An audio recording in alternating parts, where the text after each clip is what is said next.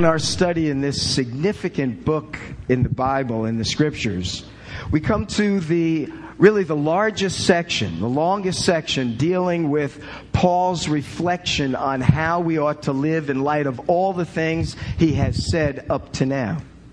Chapter 14 through chapter 15, the middle of that section, deals with this one issue, and that is how we get along with one another. It must be a challenging thing because why else would, would Paul devote so much of this time of practical instruction to this topic? It must be important in his day as it is important in our day.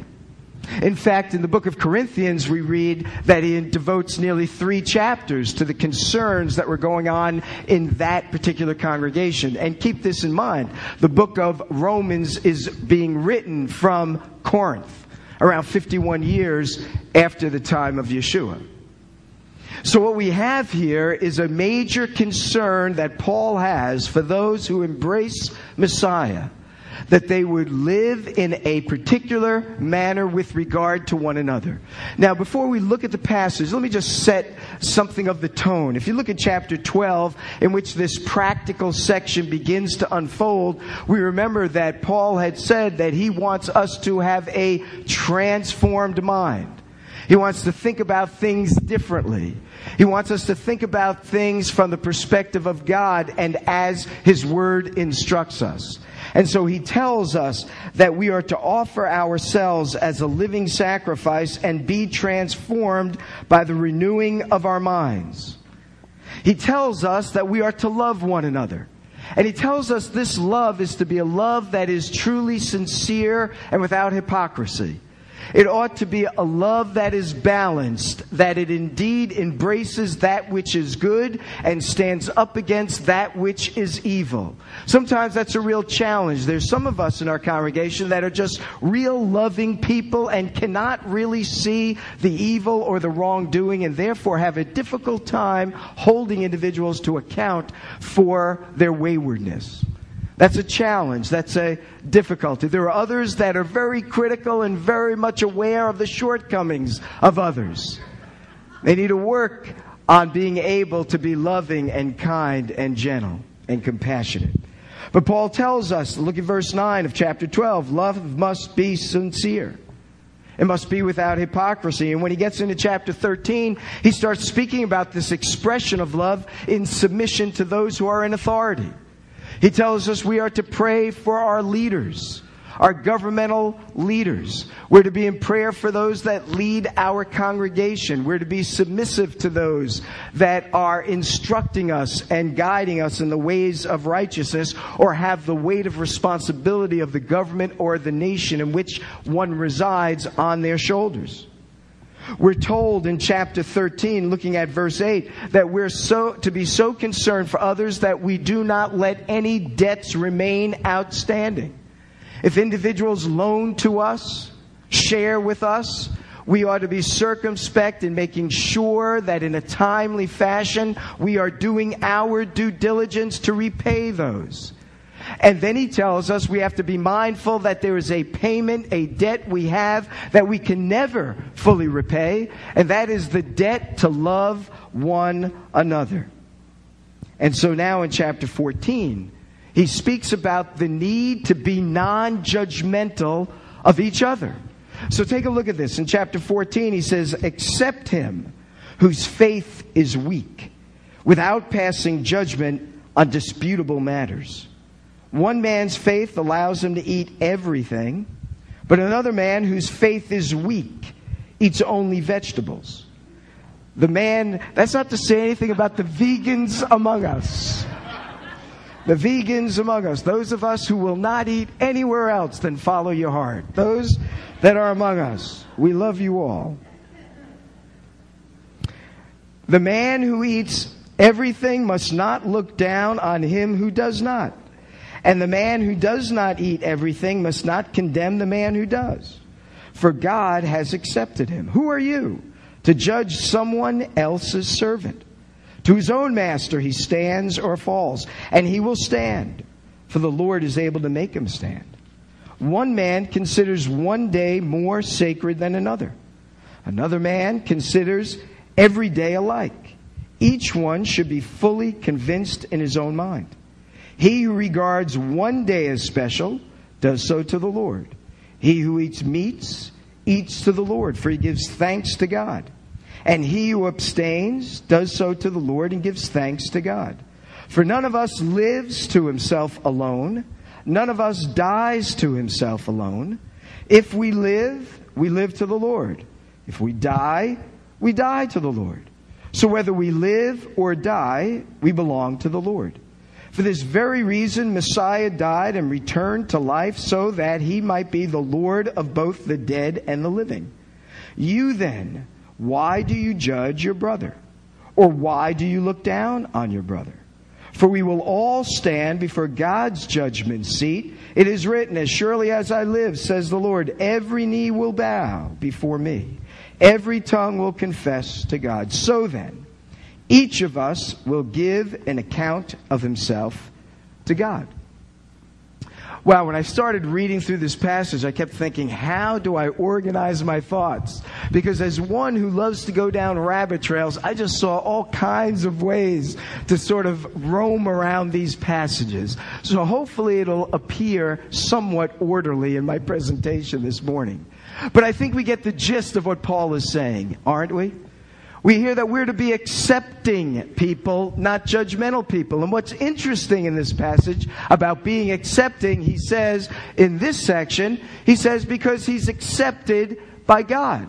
And if you look at that in verse 14, he says in verse 3 at the very end, don't look down at each other, don't look up, for God has accepted him. Who are you to judge someone else? Look at chapter 15. In verse 7, Paul says, accept one another, just as Messiah accepted you in order to bring praise to God. This word accept is the same word.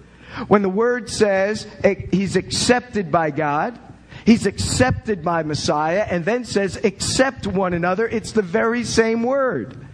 So what Paul is saying is, in the same manner in which God has accepted us, in the same manner in which Messiah has accepted us, we are to accept one another.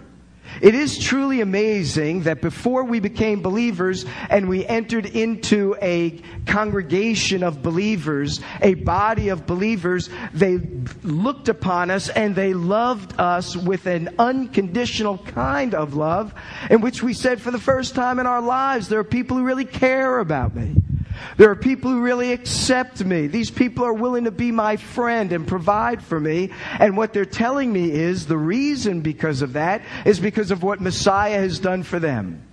And so, in many respects, it is not theological truth that pressed us over the edge, although that may have worked in some manner regarding our allegiance to Messiah. There may have been some argumentation that helped you to understand Yeshua fulfills what the scriptures have said. And that has been a, an important part of your coming to faith.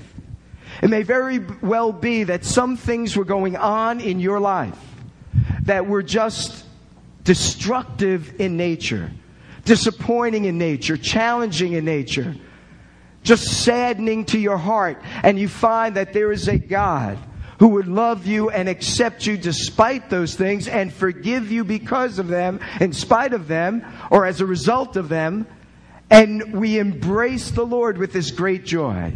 And then we come among one another and we're very quick to forget how we treated each other when we weren't believers wanting them to come to know the Lord. We were on our best behavior to live to love to the best of our ability. And then when we become believers, all we can see are the foibles in one another.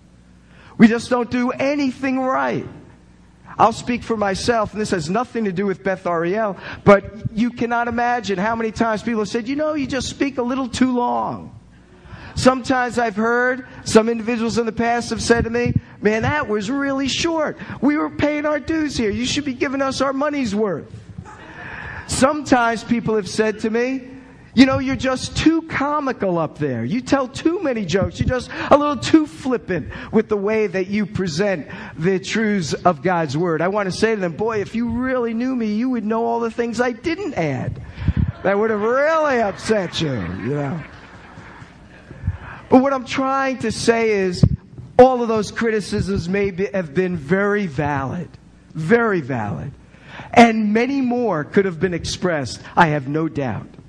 But what Paul wants us to do is to cease from looking for the faults and to raise among us all the things that are being accomplished and all the things that are being changed and all the ways that God is making himself known. For he accepts us. Messiah has died for us and yet we still can't accept each other with the failings that we have and the limitations that are upon us. For all of us are ones who have fallen short and continue to fall short of the glory of God. And we will never, ever not fall short of that glory until one day we are in His presence.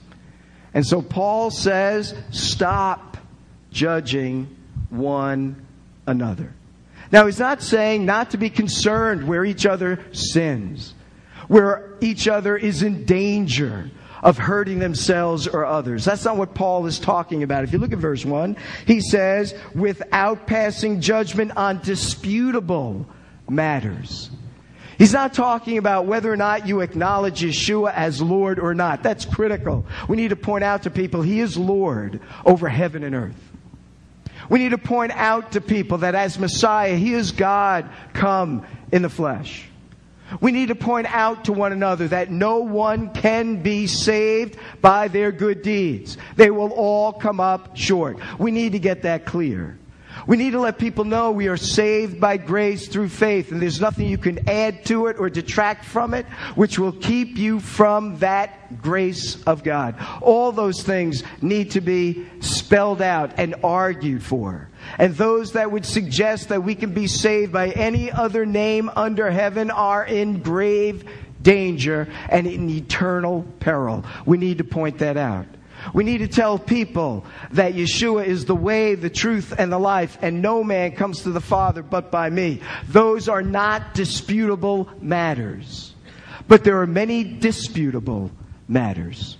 I'll never forget when I had come into the church back east, and the man that would become my dearest, dearest friend, almost like a second father to me, that when he invited me out to go sailing with him, as we were out on the water, in one hand he had a Diet Coke, in his pocket he had a, uh, a uh, pack of Marlboros.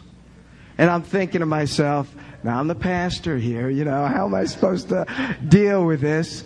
And then I realized, I don't know anywhere in Scripture where it says, thou shalt not smoke. And I read this story. You may or may not like it. You know, that's fine. Disputable matters. Some of us like, some of us don't. But Charles Spurgeon, you know, was the greatest orator, speaker of his era, late 19th century. And one individual had come up to him, had come to faith. He had a box of these wonderful, I don't know, Cuban or wherever, cigars. And he was a very heavy smoker and these boxes of cigars, and a fellow came up to him and said, I don't know what to do with these cigars. He said, Give them to me and I'll smoke them to the glory of God.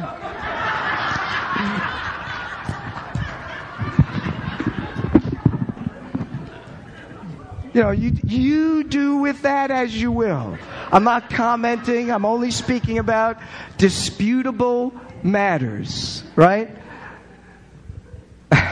I can say some things politically. I'm trying to shy away from causing more trouble than I already caused myself. But we may be disappointed with many things. We may not like a lot of things. And though Spurgeon may have smoked like a chimney, it doesn't mean you have to. And it doesn't mean you have to tell him, stop smoking like a chimney. He can make decisions for himself and deal with the consequences as a result of those things. It's a disputable matter in my book. Maybe not in your book, but it is in my book. It's a disputable matter. Some people drink alcohol, some people do not. It's a disputable matter. And thus we have to leave these things in the hands of those individuals. Let each one be fully convinced in his own mind. Now, drunkenness, that's not a disputable matter. But if you're going to drink alcohol and you drink it responsibly, that's a disputable matter, whether you like it or not. But I'll tell you, in many churches and many congregations, there's all these rules and regulations of what you can and cannot do with regard to disputable mat- matters. Even as early as the 70s, when I first came to faith, I was in this church and they had a church manual. A church manual.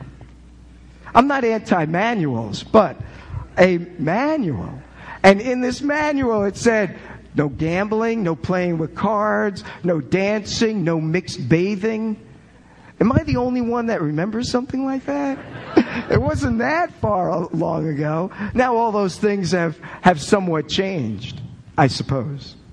But these are disputable matters. But let's bring it home to where we are in Messianic congregations.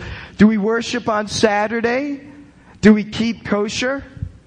You know, these are disputable matters. In fact, Paul says here, one person esteems one day, one person eats these things. Let each one be convinced in his own mind. But take a look at this. Some people say, now, when Paul, now here's where I'm, all these thoughts are coming to my mind. I'm trying to harness them. When Paul says here, he talks about eating meat and vegetables. There's nothing in the Mosaic law about Jewish people having to eat only vegetables. Right? That's not in the Mosaic Law. So people raise the question, what is Paul thinking about when he says meats and vegetables? He doesn't say kosher, non-kosher, clean, or unclean. But he does say meats and vegetables. So some have said, well, we should be uh, keeping, Jewish believers should be keeping kosher. But here's an interesting thing. And I just learned this this week in preparing for this. Paul says it is the stronger believer that can eat anything. The stronger believer can do anything. He's not affected by that. He doesn't get blown away because others are doing whatever they're doing that's disputable or with regard to himself. He says the weaker believer is the one that has to restrain and narrow what they do with disputable issues. The word weaker is a very interesting word. It's the word astheneo. It's used in the Septuagint, the Greek translation of the Hebrew scriptures, for clean animals. I'd never noticed this before. When he says the stronger in faith and the weaker, he uses the word that has to do with only eating clean animals. Only eating those things that the law prescribes the Jewish people to eat. And now Paul uses this same word in the sense of expressing a weakness with regard to one's faith. Let me turn, have you turn to this passage. Look, for example, in 1 Corinthians chapter 8.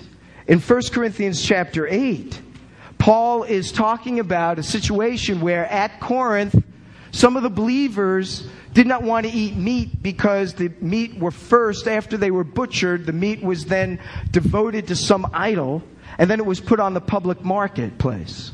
And some of the believers were coming to faith and they're saying, I'm not going to eat that meat because it was offered up to idols. Now look what Paul says. He says, But not everyone knows this. Some people are still so accustomed to idols that when they eat food, they think of it as having been sacrificed to an idol. And since their conscience is weak, it is defiled. But food does not bring us near to God. We are no worse if we do not eat, and no better if we do. Look about verse 1. He says, Now about food sacrificed to idols. We know that we all possess knowledge. He says, verse 4, So then about eating food sacrificed to idols. We know that an idol is nothing at all in the world, that there is no God but one. For even if there are so called gods, whether in heaven or on earth, yet for us there is but one God People get superstitious. Now, I don't want to go too off the mark, especially uh, speaking publicly, but we think that because food is devoted to idols, that it really is. Or that those idols really exist and somehow we're going to be affected by that. That's just superstition. Paul is saying there are no idols. So when individuals dedicate things to idols, they're dedicating it to air. It doesn't exist. And whether you eat it or not eat it, you're no better nor no worse. Unless it tastes good, then I guess you're a little better. But it's no different, Paul says. That's not what I'm saying, that's what he said. If we eat it, we're no worse. If we don't eat it, we're no better. So what is he saying? Doesn't matter. It's disputable. Now, if you look at 1 Timothy, look at this. In 1 Timothy chapter 4, Paul says, For everything God created is good. Nothing is to be rejected if it is received with thanksgiving, because it is consecrated by the Word of God and prayer. There isn't anything that we could eat that would be wrong in eating as long as we eat it with thanksgiving and prayer, he says. But we don't even need any of those passages. If you look at Mark chapter 7, when the disciples are castigated by the Jewish leaders for not ritually washing their hands before eating, Yeshua tells them it is not what goes into a person that defiles them. It's what comes out of a person that defiles them. In other words, cleansing is not an outside an outside in job. It's an inside out job. You are no holier if you don't eat certain foods than if you did eat them. But you are holier if you eat them with thanksgiving. Because it's from the inside that all evils proceed. And what's really interesting about that passage in Mark is that Mark has this parenthetical phrase, and it's unique to Mark's Good News account because he rarely provides parenthetical phrases, but he does here. And when Yeshua says it is not what goes into a person that defiles him, but what comes out, Mark then says, and by saying this, he declared all foods clean. Now, what's neat about that phrase is that it does not say, and he said, all foods are clean. Had that been what Mark said, that would not be true. Because Yeshua did not say, and saying this, he said, all things are clean. Yeshua was not disputing the fact that there are clean and unclean foods that there are foods that the law prescribed the Jewish people to eat and not eat. He wasn't disputing that. But what he was now doing was making a declaration. That's what Mark says. And in saying this, he declared all things clean. So when God created the world, Yeshua declared the world to come into existence and said, Let there be and it was. When Yeshua declared, Lazarus, come forth, he comes out from the dead and he comes forth. When he says to the storm and declares that it is to cease, the winds no longer blow and the water becomes calm. And when he declares all foods clean, that which is clean and unclean is now made clean. That's what Yeshua is doing. We live in a different era of God's workings than when Israel was existing under the time of the Mosaic Law. The law is no longer a means by which we are to express and have our life characterized. We are to walk in the Spirit, and we are to follow the leading of the Spirit of God and the work of Messiah. And so Paul says anything eaten with thanksgiving is to be received. He says things offered to idols are not really offered to idols, though they may think so, and they are free to eat. He says in the book of in Romans, as we just saw, that we all must be fully convinced in our own mind, and it's the weaker believer who cannot eat everything. It is the stronger believer who can. And Yeshua has said, all things, as he declares, are clean. It's just like he said, uh, It is finished. And thus, here he fulfills the law, and all things are declared clean. That is, now, can individuals choose to remain eating kosher? They are free to choose, but they are not free to impose on others. They are free to choose. Everyone should be fully convinced in their own mind but they're not few, free to suggest that we are worse off if we don't, and we are better off if we do, as Paul says in Corinthians, as he does in the book of Romans. Now, if we are so free that we can eat what we will, we are not free to impose that on those who would prefer to refrain and not eat what they don't want to. We are not to look down on people and sort of sneer at them because they desire to restrain their lives in one fashion or another. On the other hand, they are not free to look up at those who feel no compulsion to restrict what they would eat and sort of frown at us and said, oh, if they only really knew better, they don't know what they're doing. Paul says to cease to be judgmental regarding disputable matters. If that wasn't enough, he speaks about the Sabbath as well. To suggest that we are holier because we observe the Sabbath is totally contrary to what the Scripture is teaching. The Lord fulfills the Sabbath commandments and the, fulfills the Sabbath regulations and laws as well as all laws in the Mosaic Law. And now one person esteems one day over another day, and it doesn't matter. Whatever culture we happen to find ourselves in, we may find ourselves having to worship on those particular days. But we are no better, no worse if we celebrate the Shabbat or choose not to. There may be reasons to do so, valid reasons. I think there are some good reasons to do so. We'll talk about that another time. But we are under no compulsion to have to, according to what Paul is saying here. What Paul is concerned about is that we not judge one another with regard to disputable matters.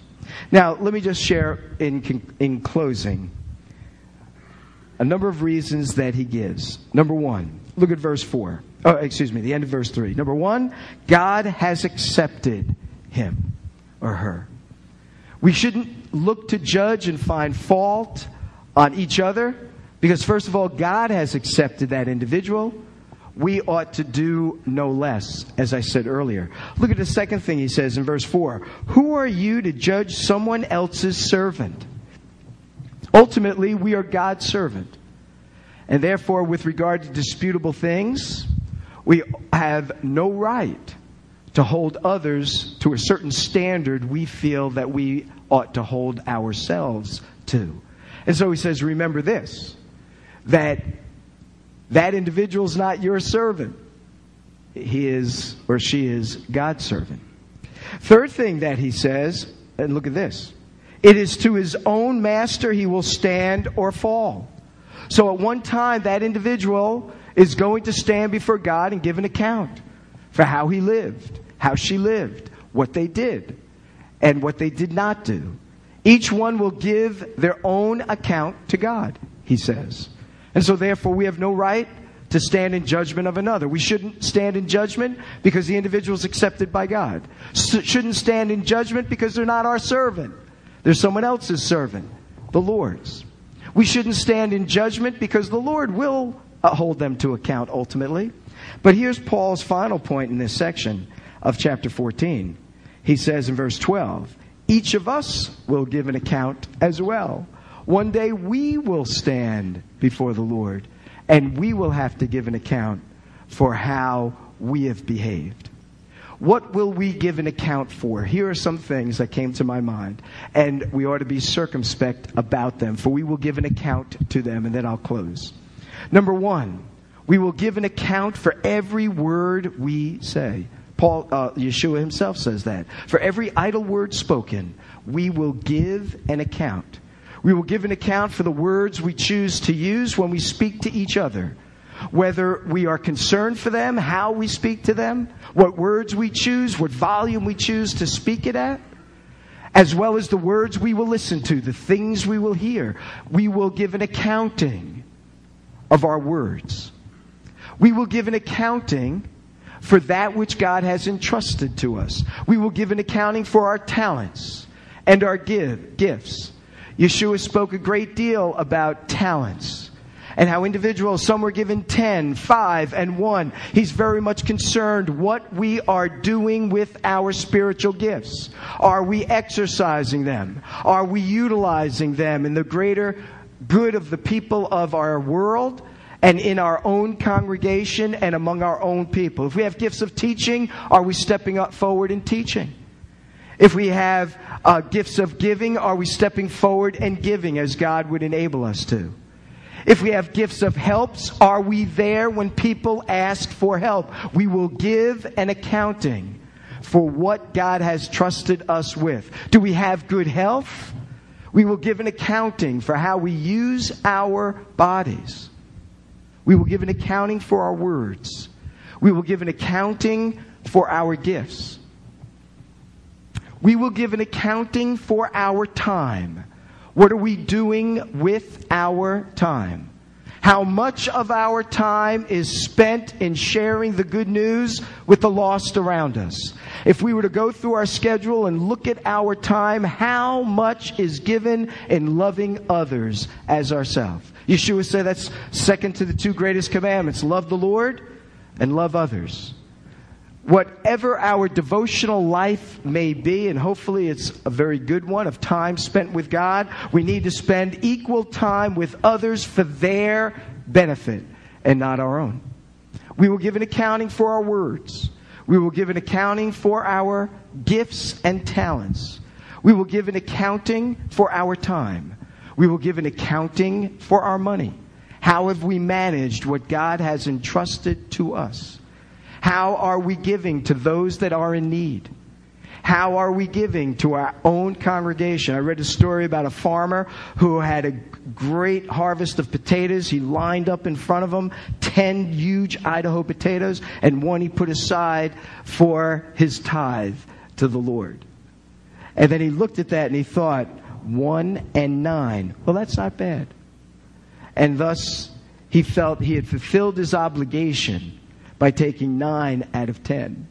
Maybe that's a wrong way to think of our finances. That we give such a small part to that which is needed in other places than perhaps ourselves. Hard words to hear in an economy like we have, but nevertheless, we will give an accounting for our monies and what we are doing with it. And so when we have so much on our plate about which we will be given an accounting for ourselves, how do we find the time to look at one another and begin to judge and evaluate and critique and complain and wish things were different? It would be better if we spent that time giving praise, adoration, compliments, appreciation for what the individual does and not where the individual fails. So Paul says in chapter 14, as we close this down, accept him whose faith is weak without passing judgment on disputable matters. One's man's faith allows him to eat, another one can only eat limited things. But the man who eats everything must not look down on he who restrains, and the man who does not eat everything must not condemn the man who does, because God has accepted all of us. One man considers one day more sacred than another, another man considers every day alike. Each one should be fully convinced in his own own mind. As we come to celebrate the Lord's Supper, Yeshua is the prime example of this, isn't he? For he is the one who did not come to judge, he said. I came not into the world to condemn the world, but I came to save it. And thus we can sort of mimic him by coming into each other's lives, not to judge, but to lift up, to bring blessing in general, to bring salvation near. Let's pray. Our God and Father,